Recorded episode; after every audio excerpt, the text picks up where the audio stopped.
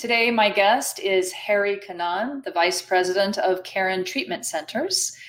I'm finding, and not surprisingly, that many treatment centers are run by people who have gone through the recovery process. And this is true for Harry. I heard his story recently, and although he is not a healthcare professional, I believe his story will resonate with those who are. I am of the belief that the more addiction and recovery stories we hear, it opens our eyes just a little bit more each time to the struggle and it humanizes that struggle. And in doing that, my hope is that it paves the way for those of us in the diversion monitoring world to approach our roles with genuine empathy for those people. And in doing so, we'll have more success in reaching them ultimately. So thank you for joining me today, Harry. I appreciate your willingness you know, although you've probably shared this story countless times, I don't imagine it's easy to do. So I really do appreciate your willingness to do it. And so I will just now turn it over to you to tell us your story and what you have gone through. Thanks, Terry. Um, it, it's uh, it's a true pleasure to to be here and have this conversation with you. I want to just mention you you used a word that I think is so important. You know, to humanize this, um, and I think that you know I'm grateful for you giving a platform to to talk about these issues and and talk about it so that we can see it as healthcare, right? That that people who are struggling with a substance use or alcohol use disorder, it's not a moral issue; it's a healthcare issue um, and I think you know along the lines of diversion and in the healthcare setting, it's so important that we we know that and we see that um, and we treat it and identify it that way. So I'll tell you a little bit about my story. I'll try to keep it brief. I could go on and on, but you know, I, I always like to start by saying I'm somebody who grew up in an incredibly loving home. I'm not, you know, a, a victim of any major trauma. Um, I have two incredible parents that raised me in a loving and compassionate way.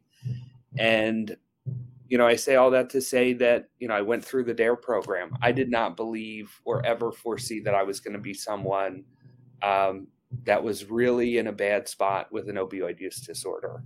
I had thought that, you know, that was something that, that almost couldn't happen to me. Um, I think alcohol is always a little bit different because it's so culturally accepted that I, I saw and understood drinking alcohol, but I couldn't understand drugs um, or using, you know, illicit or prescription medication uh, or misusing it was something that that I would find myself doing. But but what I found was, you know, that it's really this this slow and slippery slope for some people. Um, you know, when I was in high school, what what felt very normal was people would drink, you know, and on the weekends we would we would drink and we would have house parties, and um, it felt pretty innocent, right? It felt safe, it felt normal, felt like that's what kids do. We're experimenting, and and from there, um, it was really just this progression of you know once I had crossed that line and I was drinking before I was 21 it just became a little bit easier to say, hey, you know what, marijuana is around, I'll try that. Um, and again, the first time you do it, and I think that this is an important way to think about it for people who who haven't experienced this, right? But you know, that first time I smoked marijuana, I didn't think that I would then smoke marijuana every day for the years to come. Um, I thought it would be something that I could do casually. I could do it at a party and I could put it down and what I found was that I loved the effect. You know, these these substances work; they have an effect um, that makes us feel good, and and for me, that was a feeling that I chased. And you know, despite negative consequences, it was something that I continued to look forward to and find a way to do more of. And it was really through that, you know, through that first step from from alcohol to marijuana where then I've kind of opened myself up to what are I considered at the time drugs. And you know, and the progression continued. I went to cocaine in high school, and and that became um, what I sort of say was my drug of choice throughout high school. And and at that point in my life, I'm 16 years old, and just two years before, I couldn't fathom the person that I was. Um, I couldn't imagine a life where I'm lying to my friends, I'm lying to my parents, I'm lying to everyone around me because I know this is wrong, right? I, I have parents that that wouldn't condone it. Even my friends wouldn't condone it. Um, but I felt like it was a solution to a lot of the the teenage angst that I was feeling, the you know the discomfort of sort of coming of age, and and the drugs provided a really effective uh, short term solution to that. And again, I couldn't see where this was headed. I thought this could be a phase. I thought, um, you know, I would I would eventually I would grow up and I would stop. And you know, my first attempt at that was an attempt to go to a college that was far away. So I was I did quite well in high school. Um, and I was accepted to 13 colleges and had a lot of different scholarship opportunities. And I intentionally made the decision to go to a school in South Carolina because none of my friends were going to be there. And I thought without those friends, I would stop using, right? I would just, I would have a fresh start. Mm-hmm. And, mm-hmm. you know, there's an expression in recovery that I think is um, useful in any setting. And it's, you know, we bring ourselves with us wherever we go. and and that was sort of the start of me realizing that maybe it wasn't a friend's problem maybe it was a me yeah. problem um, but it continued to progress, and from there, I you know I, I switched to uh, prescription medication that you know I was sourcing illegally from drug dealers. I was on opioids, and it you know it really went downhill for me from there very very quickly. Um, that's where all of these other things, the the images, the you know that that picture of what I thought a drug addict looked like began to be closer and closer to my reality, mm-hmm. where um, you know I became sort of incapable of taking care of my responsibilities. My health was deteriorating. I was losing weight. I was sick. Um, if I wasn't high, I was in withdrawal, and I was stealing from my family and anybody around me to try to maintain this high to something that was very expensive and I couldn't afford. And you know, I knew at that point that I needed to stop and I didn't know where to turn to. And there's this, you know, this sense of stigma and shame that goes along with this disease that can be so crippling that, you know, I, I remember at that, that time thinking, you know, I didn't know much about treatment, um, but I knew people who had gone to, to rehab. And I always thought like, that's, you know, that's great for them, but I can't do that you know I, I couldn't do that. I couldn't put my family through that. I couldn't put that shame on them by you know identifying that their son is a you know a drug addict. And and i also didn't know what other help was available. I just thought that was it right? You go away for 28 or 30 days and and that's how you fix these problems. So i tried to do everything i could to avoid that. And you know my life sort of came to a head at at 20 years old um, I found out that a girl that I was seeing was pregnant and I was going to become a dad. And at this point in time, you know, I used every bit of willpower that I had to stop using. I tried, you know, honestly, everything that I could think of um, from using other medication to try to taper myself down and switch substances to I tried to become a police officer. You know, I, I went through, I took the exam, I you know, made it all the way to when I needed a physical and said I can't go because I know I'll I'll fail the drug test. Right. Um, but I was desperate. I was willing to try anything other than asking for help because at that point in time, I didn't see this as a medical issue. I saw it as I was a bad person. I saw it that, you know, I couldn't ask for help because I was too ashamed to ask for help. And when my daughter was born, I, I found that that wasn't enough, right? I wasn't able to stop. Um, I continued to use, and and for the first year after she was born, I continued to use in that same fashion, and you know, finally found myself confronted by by my family, and and was confronted and offered an opportunity to go get treatment. And I remember some of the things that went through my mind then, right? Because I'm at this point i'm 22 years old. I have a one year old daughter. You know i had dropped out of school and i'm working full time and i'm i'm trying to trying to keep the wheels on this thing and they're you know they're just falling off. But i i felt at that point that you know there were so many barriers. I couldn't go away from my daughter for that long. What would happen if I left work for a month? Would I be able to go back? What would happen if um, to my family and my relationships if they found out? And it was a really scary prospect to think about going away to treatment. Really, I think almost entirely because I didn't understand it. Um, but when I got there and I was introduced to the idea that this was a disease and it required, you know, long-term treatment and care and could be managed, right? It's a disease that people can and do recover from um, if they're given the right tools and resources and support.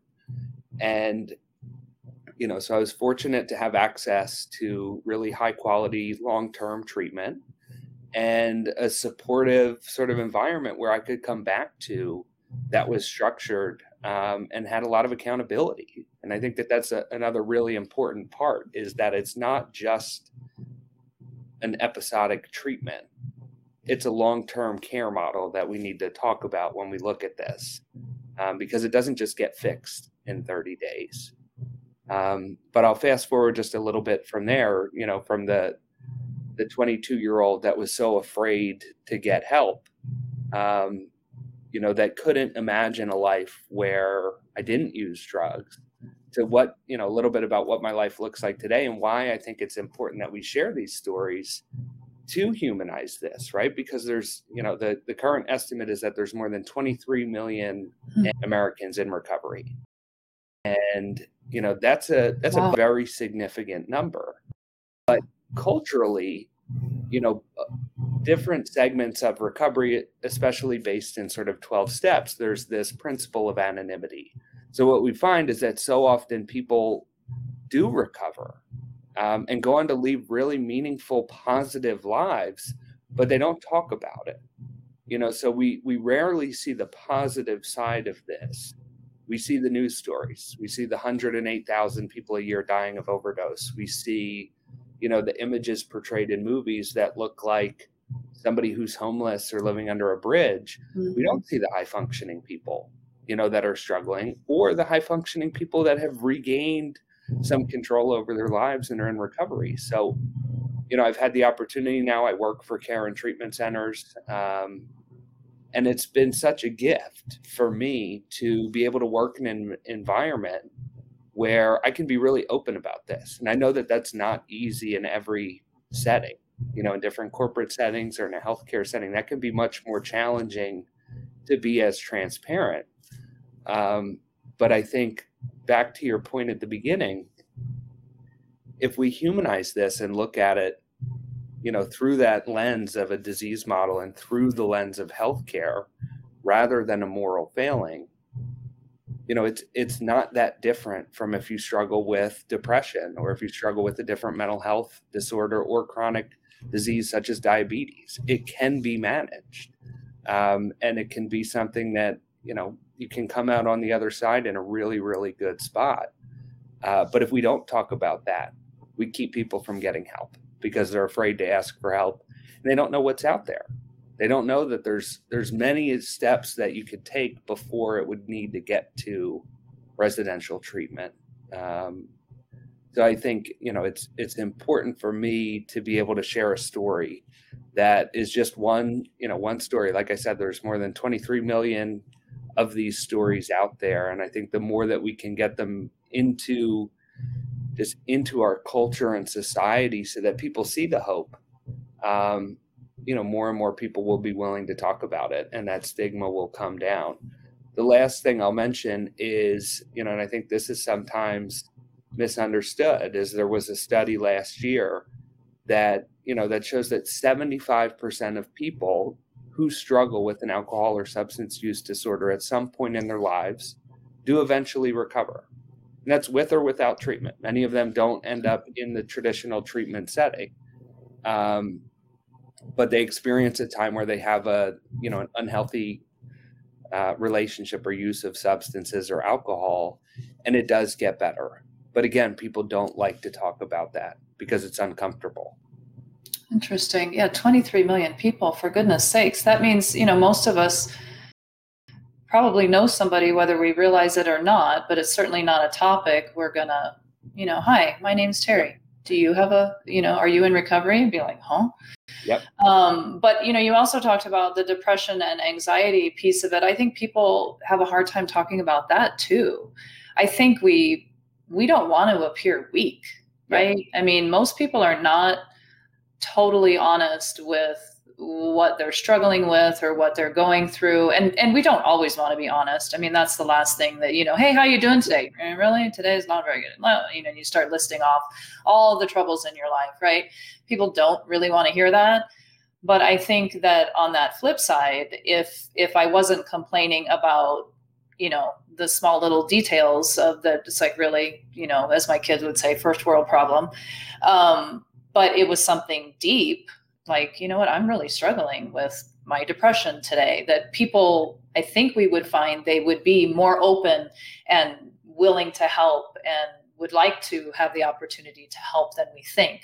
But we still don't want to talk about those things. Yeah. Um, but yeah, with those numbers, there's a lot of people out there that are struggling and you know and i find it interesting too in your case with your story that you know you came from a good family and yet you still did not feel that you could go to those loving parents and say, I need help.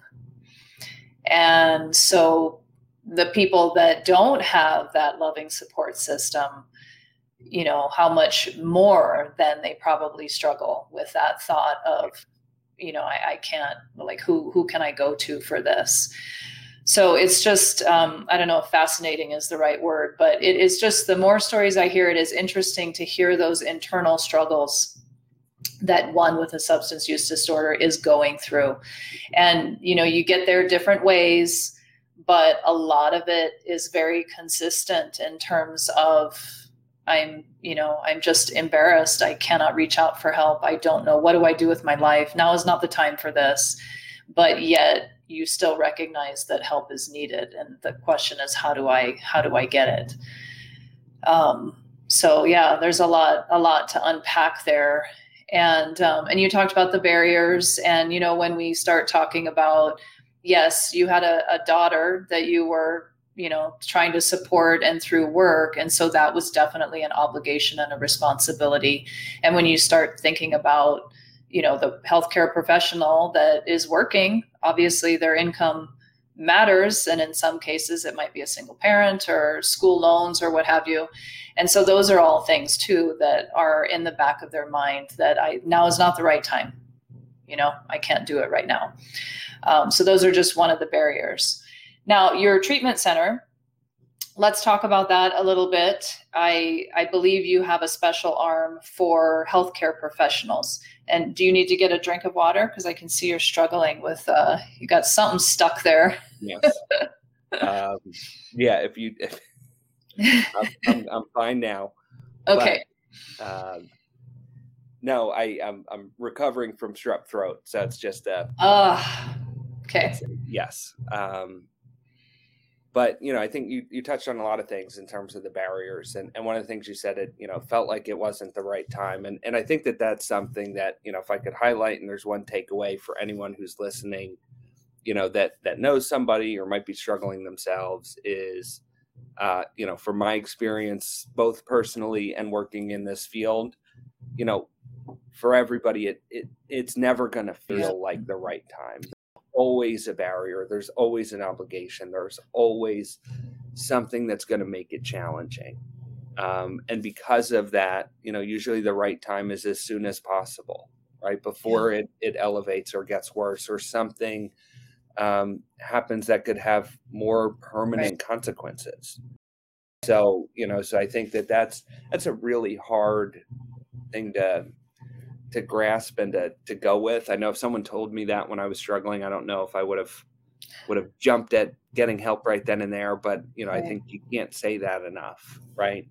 Um, another one of the barriers that you know we didn't really talk about, but I think is really important and leads into you know what we do at Caron is this sense of you know who's going to be in the milieu at at a treatment center if you go into a, a rehab and and i think there's oftentimes especially for working professionals and and what are considered sort of high functioning individuals who you know may be really successful in a career may have you know multiple areas of their lives that are going very well. Financially they could be great um, you know but there's a that, that doesn't mean you're immune to a substance use disorder or an alcohol use disorder um, and some of the barriers specifically there that come into play is you know especially if you are the you know the the breadwinner for lack of a better term you know if you are the one providing the financial resources to your family um, you know one there's fear but there's also a, a, difficulty on the family members potentially to confront you about it because they feel oh, like wow. they need you to keep that. working yeah and and you and and for the person who's doing it that's going to be internalized also right? You know if i if i do this if i lose income for you know a week a month two months you know what's going to happen to my family? So it, it adds so much more pressure but it adds a lot to the family dynamic to make it really really challenging. But back to the milieu um, what I think is important to know, and Caron does this really well, but we're not the only one, right? There are a lot of treatment centers out there that are very, very intentional about, you know, putting specific groups of patients together when you go to treatment. Um, so when I went to treatment, I, I found myself in what was called a young adult male program. So it was specifically just the 18 to 26 year old, sort of those who had not yet you know, really establish themselves in a career or stable footing on their own yet. Um, which is important because a you know a 35 year old who has a home has a wife maybe has young children they're going to have very different circumstances and and what's so important in recovery and in treatment um, but really in recovery is finding that connection you know we don't want people to go in and feel like you know they can point to everyone around them and say well i shouldn't be here because i'm not like them. And so creating environments where the patient milieu is is very similar. Um, you know so so at Caron we have programs specifically for uh, executives you know people who work in are very successful in their career. And you know a program like that allows them to continue working while they're in treatment and they're with other people who are very similar. They're in that same spot where if they're talking about their family dynamic, they're going to find some relatability. And it's the same thing with our healthcare professionals program. In that, you know, in that program, it's it's people who have a license on the line. You know, it's a doctor, it's a nurse, it's someone who, you know, could potentially lose their their livelihood. You know, lose the license to practice medicine. Um, and we have a team of clinicians that understands that and knows what that process looks like and knows what it looks like to work with the licensing boards in order to maintain that and, and work effectively with the, the monitoring programs that come into play post treatment uh, for healthcare professionals. But again, when when you have someone who has that fear and, and shame and stigma, you know, going into treatment, when you walk in and you can be in a room of other people and see that, hey, I'm not the only one. You know, it's there if you're in a room with other physicians you're going to feel much more comfortable much more quickly. And and that's a benefit for the treatment process right? Because you can you can get more out of it um, because you'll be much more actively yeah, engaged i, th- I think it would be also too another advantage might be that it's don't make excuses. It you know because everyone in that room is like okay you're just yeah. you know that doesn't make stop yeah, that. You know let's just get real for somebody who's brand yeah. new coming in that's still yeah. a little bit in denial yeah and it also it also allows us to really tailor what the what the treatment you know mm-hmm. education looks like right sure. you know we have we have a program for lawyers as well and it's you know so if you're giving this information to a patient um you know if it's an 18 year old you're probably going to need to deliver it in a different way than somebody who's been through medical school and is a you know successful surgeon. They sure. they just have a different understanding when you're talking about a medical condition. So the program is really set up to do that. Um, so again i think you know related to diversion programs or anyone who's struggling in a healthcare setting is knowing that you know there are options out there. There are specialty programs that are really tailored to to the needs of a healthcare worker um, and you're not going to be in a position where you feel like you know, right. I, I don't belong. Yeah, no, I think that's great. I think that's a fantastic model. Do you have, um, you probably don't have statistics off the top of your head, although maybe you do, of healthcare professionals that come through your, your program. Do you see most of them going back into some, some form of healthcare and their recovery is successful long term? So the large, large majority do. The one that you know we, we do see more often than not, they they wind up finding a new specialty is an anesthesiologist because of the access to diversion um, and just the access that they have to really, really powerful medications. But really, in, in just about every other specialty, we see that they do go back. Um, and the other thing that's really, I think, special about healthcare workers because of the um, physicians monitoring programs specifically, and and you know also with nursing uh, monitoring programs, is that the outcomes are really really good. The success rate for recovery is incredibly high because there's very long term accountability.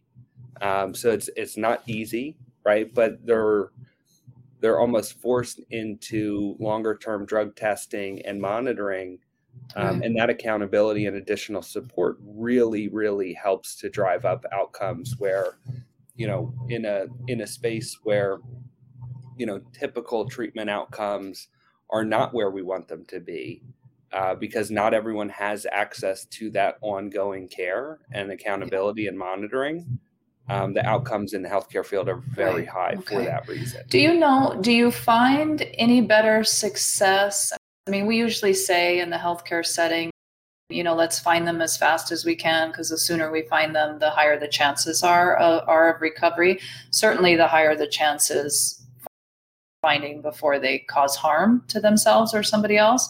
But in terms of the recovery, I mean, do you feel that that's a an accurate statement? The if you find them quicker, then they have a higher chance.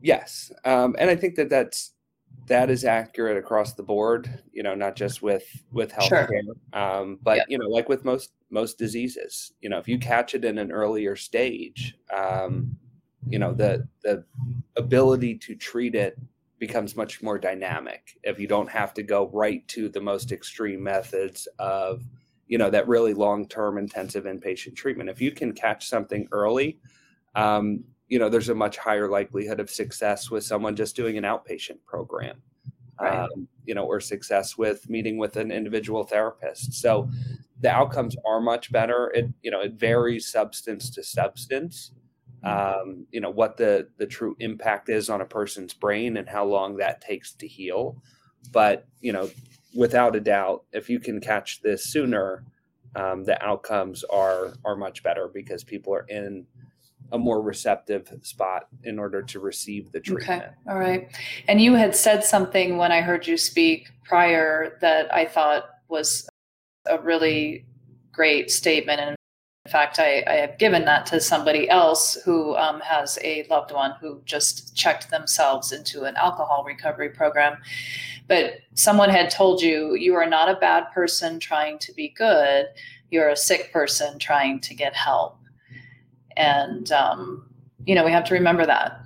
Yeah. And we've kind of talked about that today right? Yeah. it's it's they're sick. It's like other medical conditions.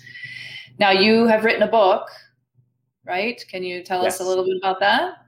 Yes. Um, so and, and really quickly i do want to say i mean that you know that message when i heard that for me that that really opened the door um, because I, I did believe that i was a bad person and i had mm-hmm. never been really introduced to this as a as a disease or something that it could be solved through healthcare.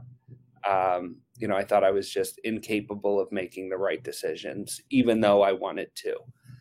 Um, so the book, so my uh, my mother and I uh, co-authored a memoir that was released last year called Under Our Roof: A Son's Battle for Recovery, a Mother's Battle for Her Son, and and for us it's you know it's really special but it's important to to talk about that that this is a family disease right? This impacts the whole family. When someone is struggling um, it's really something that is incredibly hard on the family and and the family involvement is something else that that really does improve outcomes right? If the family can get on board and understand this um, the patient can can have a much higher likelihood of getting better. But so our book is really a journey of what our family went through, and we wrote it in alternating voices, um, so that each chapter, you know, goes section by section, where I'll write and she'll write, um, and it's a really raw and vulnerable account of what it looks like. So when it starts out, um, and we're telling the stories, it's almost like we're living in two different worlds, even though we're living in the same house um, because of the deception and and me trying to lie and manipulate about what was happening, um, and her not seeing it right away. And I think that that's something that we can relate to with with coworkers, yeah. with family mm-hmm. members.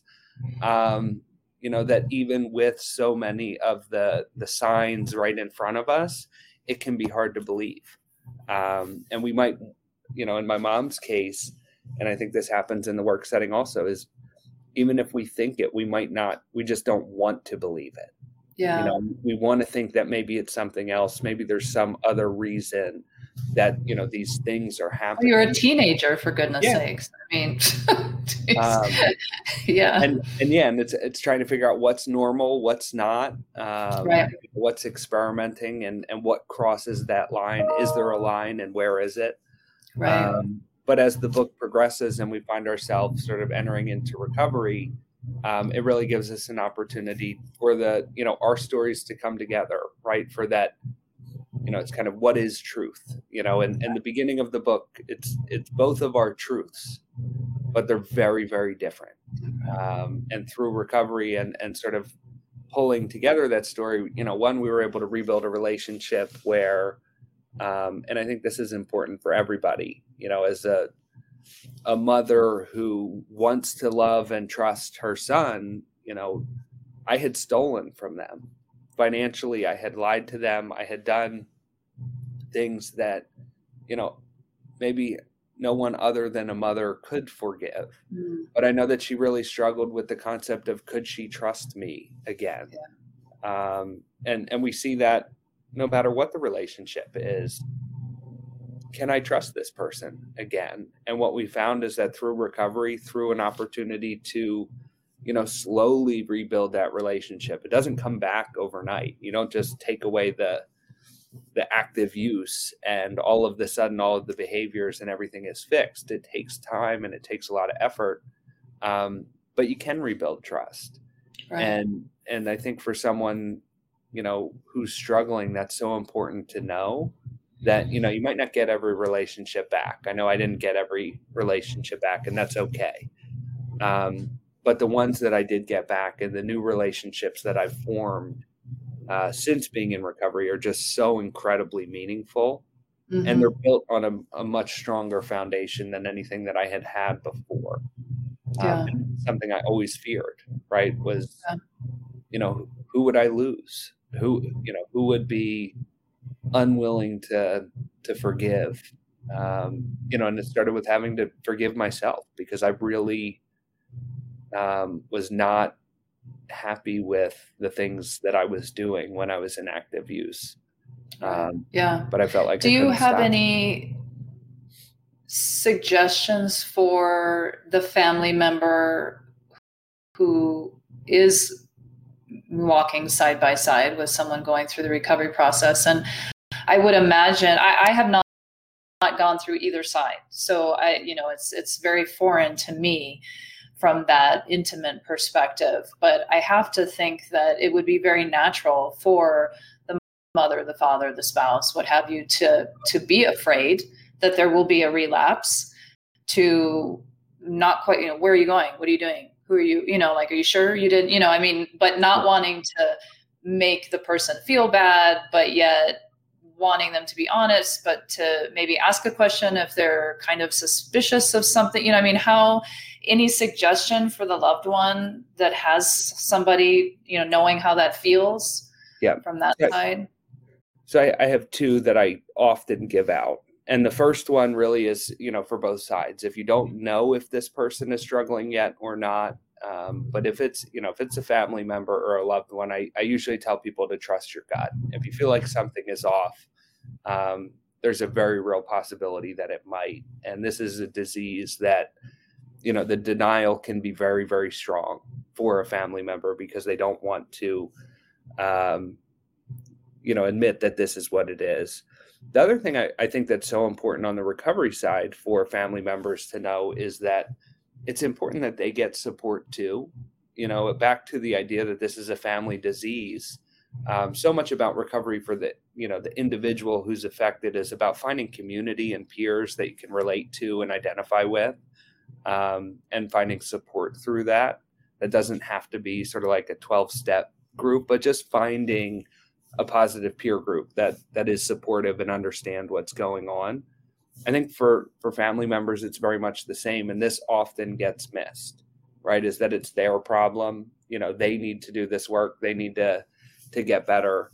Um, but you know what we see is that when family members heal and find their own healing um, that usually lifts up the individual who was struggling also um, but it allows you to find an opportunity to to find that healing sort of separate from how that other person is doing right? Because this you know it's a disease that um, can be very difficult right? Relapse um, a reoccurrence of use can happen. You know it's not a part of my story but it's a frequent part of of people's stories and experience with this disease um, so allowing family members to have support throughout that is really important so that they're not tied as directly to the day-to-day emotions of someone who's and then really i guess maybe through that healing process too then both sides kind of find a way to keep those, those communication lines open